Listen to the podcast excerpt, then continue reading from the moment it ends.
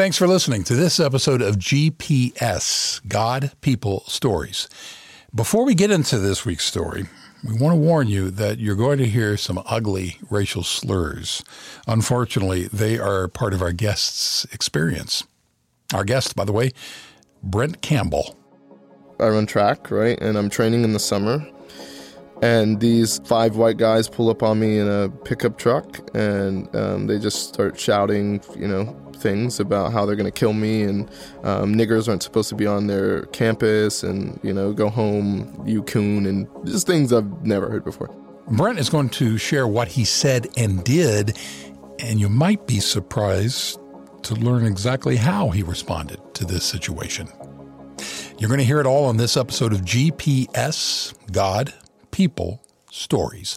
It's an outreach of the Billy Graham Evangelistic Association. I'm Jim Kirkland. And I'm Phil Fleischman. After Brent talks about responding to racism and about how God transformed his own heart to love and not hate others, you'll hear some insight from Billy Graham on what the Bible says about skin color. Now, the Bible doesn't tell us where the colors of skin came from. The Bible says we're made of one blood. All the races under heaven and we all are creatures of God. Sharing the love of Jesus with people who are different than you is part of the Great Commission. The Great Commission, by the way, is the name of Jesus' last sermon, in which he told his followers to make disciples of people from all nations. You can learn more about doing that at this website, findpeacewithgod.net. That's findpeacewithgod.net. Now, you may be right now in a spot where you just need some prayer, someone to talk to. We are here for you for that as well. Call our 24 7 prayer line at 888 388 2683. We've got people standing by waiting to hear what's on your heart. 888 388 2683. And if you weren't able to catch that number, no worries. It's listed in our show notes. GPS. God. People. Stories. I grew up feeling like if you don't have sex with people and you don't cuss too much, you pretty, you know, that's it. That's what you need to do growing up to be a believer. Don't cuss, don't have sex with people. Both of Brent's parents are Christians, and they were both in the military. His dad is a pastor, and as Brent put it, I've been in church my whole life, multiple times a week. And so I was the most Christian Christian out of all my little Christian friends. You know, I was leading Bible studies. I was evangelizing to my, you know, my wicked, wayward atheist friends, and and who were cussing and having sex right, right, who were right, cussing yeah. and having sex. And you know, I was a good kid. You know, I didn't have any behavior issues. I was a good student, all that stuff, right? And um, and I would have said that I was a believer, or rather, I would have said I was a Christian. Like I would have said, you know, and everybody would have said they would have been like, yeah, he's definitely, he's definitely, he definitely knows Jesus. And um, I led, I was a worship leader, and I, you know, I just did it all in church, and um, and I had a good name and a good reputation, and I didn't know God. I had heard of him. I sang his songs. I read his book, but I didn't know him. I had never met him. That would change when Brent went to college.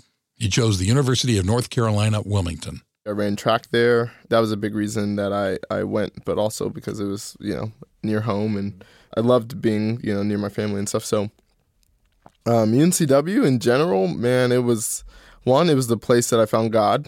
I think that's why I went to college. I went to college to become a believer. That's that was my story. Other people go to get degrees and stuff, but for me, it was just I needed to meet God. It was also a p- place of a lot of pain and hardship, and I think discovery. The pain and hardship Brent's talking about began with a girl. I got into this relationship. It, it ended really, really bad, and it, it became an idol in my life, like textbook idolatry, you know. And so, yeah, like I, it, she just became my god and like everything in my world, and then that like whole relationship just crashed pretty suddenly. At the end of that, I realized that essentially I wasn't sure if God was real. You know, like I, I was pretty sure that if He was real, He was the God of the Bible. Like I'd done enough research and you know done enough arguing debating with my friends. Like I felt like that was pretty true, but I wasn't sure if he was real. Yeah, I, I, I couldn't be sure. Brent had spiraled into a seriously deep depression. In spite of his doubts about God, he continued to pray. But after about a week, he decided there was just no point in going on. So I woke up that morning and I had my suicide plan all laid out, and I decided I would almost like kind of as an in homage to my parents, I would pray you know, so I could at least say I prayed before I killed myself, you know. I, I tried everything. So I was praying this prayer over and over God, give me the grace to forgive her, take away the pain, give me peace, just over and over and over. And so after like an hour, nothing happened. You know, I don't know what I was expecting to happen, but I was just so angry. And I just um, got up off my knees and was like, hey, I always thought that you weren't real. But now I know for sure because you said if I ever needed you, you'd be there. And I need you now more than ever. And where are you? Nowhere. So I grab my keys because I didn't want to do it in the house. Walking to my car, when I get to the door, I feel something tell me to go back and pray one more time. Now, I didn't know what it was at the time. Obviously, it was the Holy Spirit. But for me, I didn't want to die. I just had to, right? It was just math. It was like, if you're not real, there's no hope. I'm just wasting time. And so I was pretty scared to die. So either way, I went I went back to my room and I, I prayed that prayer one more time. And I'm just like at the bottom and I'm just weeping, weeping, weeping. In the middle of the word peace, like before I even finished, I just started like laughing. Like just hysterically laughing. Now, in the beginning, I didn't realize what was happening. I just thought, I literally thought, well, I've barely eaten in like seven days, barely slept. I think I just went insane. And so I'm like, what is this? And I was like, I think I just went crazy. And the first time the Lord ever spoke to me and just like heard him so clearly, he was like, no, it's me. And I literally felt these arms wrap around me. It was at that moment that Brent completely surrendered his life to Jesus Christ. It was around seven in the morning on the seventh day of the seventh month, 2012, the summer before his junior year in college. Just about a year later, Brent experienced something very different. And we need to warn you again that uh, you're going to hear some offensive language. One day I'm training, I run track, right? And I'm training in the summer. Um, this would have been, I guess, pretty either early August or late July, about a year after my conversion. And these uh, five white guys pull up on me in a pickup truck and um, they just start shouting, you know, things about how they're going to kill me and um, niggers aren't supposed to be on their campus and you know go home you coon and just things I've never heard before. And it was one of those things where you feel like if you make the wrong move like it's going to go south real bad. So I just like I didn't say anything. I didn't look up. I just like put my head down and just ignored them until they until they left. And then they came back and, and did it again and one of the the guy driving like kind of shouted something to the um, effect of, "Hey nigger, if you think I care about who you are or whatever, then you're wrong." Brent was surprised by his initial reaction. It never occurred to me to tell somebody, right? Because I'd experienced a lot of racism, and so it wasn't noteworthy to me. So I'm going to my car, and I'm thinking like I'm fine, and I notice that like I'm crying right? And I'm just like, wait, why am I crying? Because I had promised myself a long time ago before I would never cry over white people and what they did ever again. To better understand what Brent just said about white people, we need to go back a little farther in his story, to middle school. That's really when he first experienced racism, and when he basically began, as he describes it, hating white people. I remember in the seventh grade, this the first time I ever realized racism was a thing. Um, we were finishing up a project in class. We didn't get finished in time. The teacher said, "Hey, go home to each other's houses and finish." Right, and that was like big deal. That's seventh grade. Like this is like you, know this is our first take home project. And so I get with my group. I'm like, okay. And uh, one of the students says, "Hey, like we're all gonna meet at my house and we're all gonna we will finish it there." And I was like, "Great. So where do you live?" And he was like, "Well, you can't come." And I was like, why? He's like, because you're black. Right. So that was seventh grade in, in social studies. So that was the moment I, I realized that racism was a thing. So now back to that summer day in 2013 when Brent was verbally attacked by men in a pickup truck while he was running practice sprints on campus. So now I'm crying, and the Lord speaks really clearly and says, "Hey, you need to go tell your coach." And and so that's eventually how how it got out. But I ended up going to talk to the coach and the athletic director, and and they were like pretty zealous of like, "Hey, if we find these people, we're gonna we're gonna prosecute them. We're gonna try and expel them. This is a hate crime, and this is you know all these different things." And I was kind of bothered by that. I felt like that wasn't the right response. And so I asked them if I could get a say in what happens to them because I didn't think that expelling them would help. And they kind of said, no, you know, but thanks for your input, you know, but no, we're going to handle it this way. We asked Brent why he didn't want the guys in the pickup truck to be prosecuted. One, mostly just because I love them like there was this reality that I was crying for the first time because when I became a believer, it was a white man that discipled me. Right. So I had all this bitterness and hatred in my heart towards white people. And then I became a believer and um, you know, two months later, I meet this this white guy, and he became one of the pillar stones in my journey to the Lord.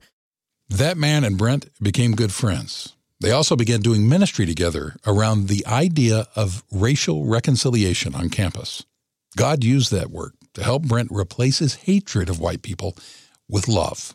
So he wrote a letter to the leadership of the university with an idea of what he thought the punishment should be for the men in the pickup truck. To me, it seemed very clear about what the role of the gospel was in that situation. Like, I, I, it was like, love those who hate you and persecute you, despitefully use you. So, you know, I just just felt like, well, then how how could I do anything else? You know, like this isn't. And the reality was that I knew in the same way that I had gotten to know um, other people that if they knew me, and if we actually had relationship with each other, they would have never done those things. So I um, wrote this letter to the administration defending them and saying, hey, if they should be punished, their punishment should be that they have to sit down and get to know me uh, over dinner for a couple months. Um, and that should be their punishment.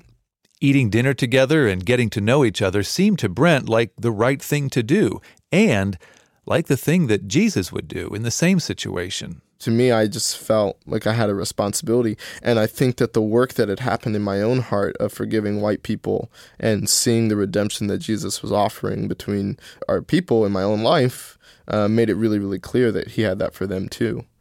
But someone like me had to go to them in the same way that someone like them came to me. The administration of the university shared Brent's letter with the entire student body. And then CNN heard about it and interviewed Brent. He had a hard time coming to terms with all the positive attention he was getting for doing something that he simply thought was the right thing to do. For me, I never wanted to be the racial reconciliation guy, you know, because it, it wasn't that deep to me. It was a very simple, to me, the gospel is not complicated, it's just costly. It's not it's not like a maze or anything. It's a straight trek uphill about 3 miles to the cross. Like that's what it is, right? So it's very very hard but it's not complicated. Um, and racial reconciliation was just a small part of that you know like that was never like a focus of my life that was a necessary part in order for me to surrender all that i had to the lord i had to give up the parts of my heart that were dedicated to hating people by the way the men who threatened brent were never found but brent it's not hung up on that incident anymore.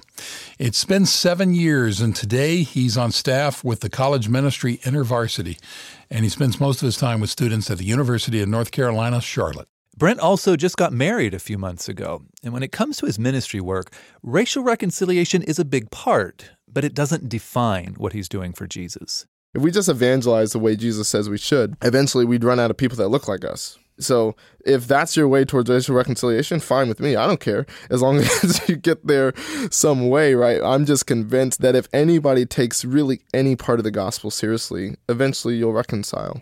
And so my goal is to help people take it more seriously. That's what I feel like my ministry is about helping people and learning for myself. What does it mean to practically follow Jesus in your everyday life? The way Brent does that is through weekly Bible studies, chapel meetings, and one on one and small group get togethers. Whatever the setting, Brent challenges the students he's discipling to take the gospel seriously in their own lives and to share Jesus with the people around them. And it's good for them, right? Because they're learning, like, I'm all about like you can't outsource the gospel. Nobody's going to do this for you, right? Like I can't do it for you. Your church can't do it for you. You like there are people God has placed in your life and they will never step foot inside of a church. They'll never come to your Bible study. But if you don't start getting to the mindset now that they're your responsibility, right? That you've act you're on assignment and no one else is going to come for them. If you don't, right? That's what I'm trying to hammer into them. Um so my students are amazing. They're they're crazy. They challenge my faith so much.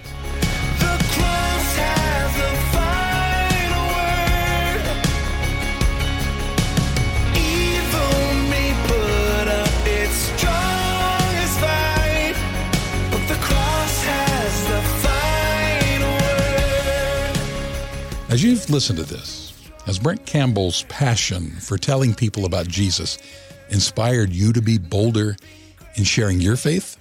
Or has it got you wondering more about beginning a relationship with this Jesus?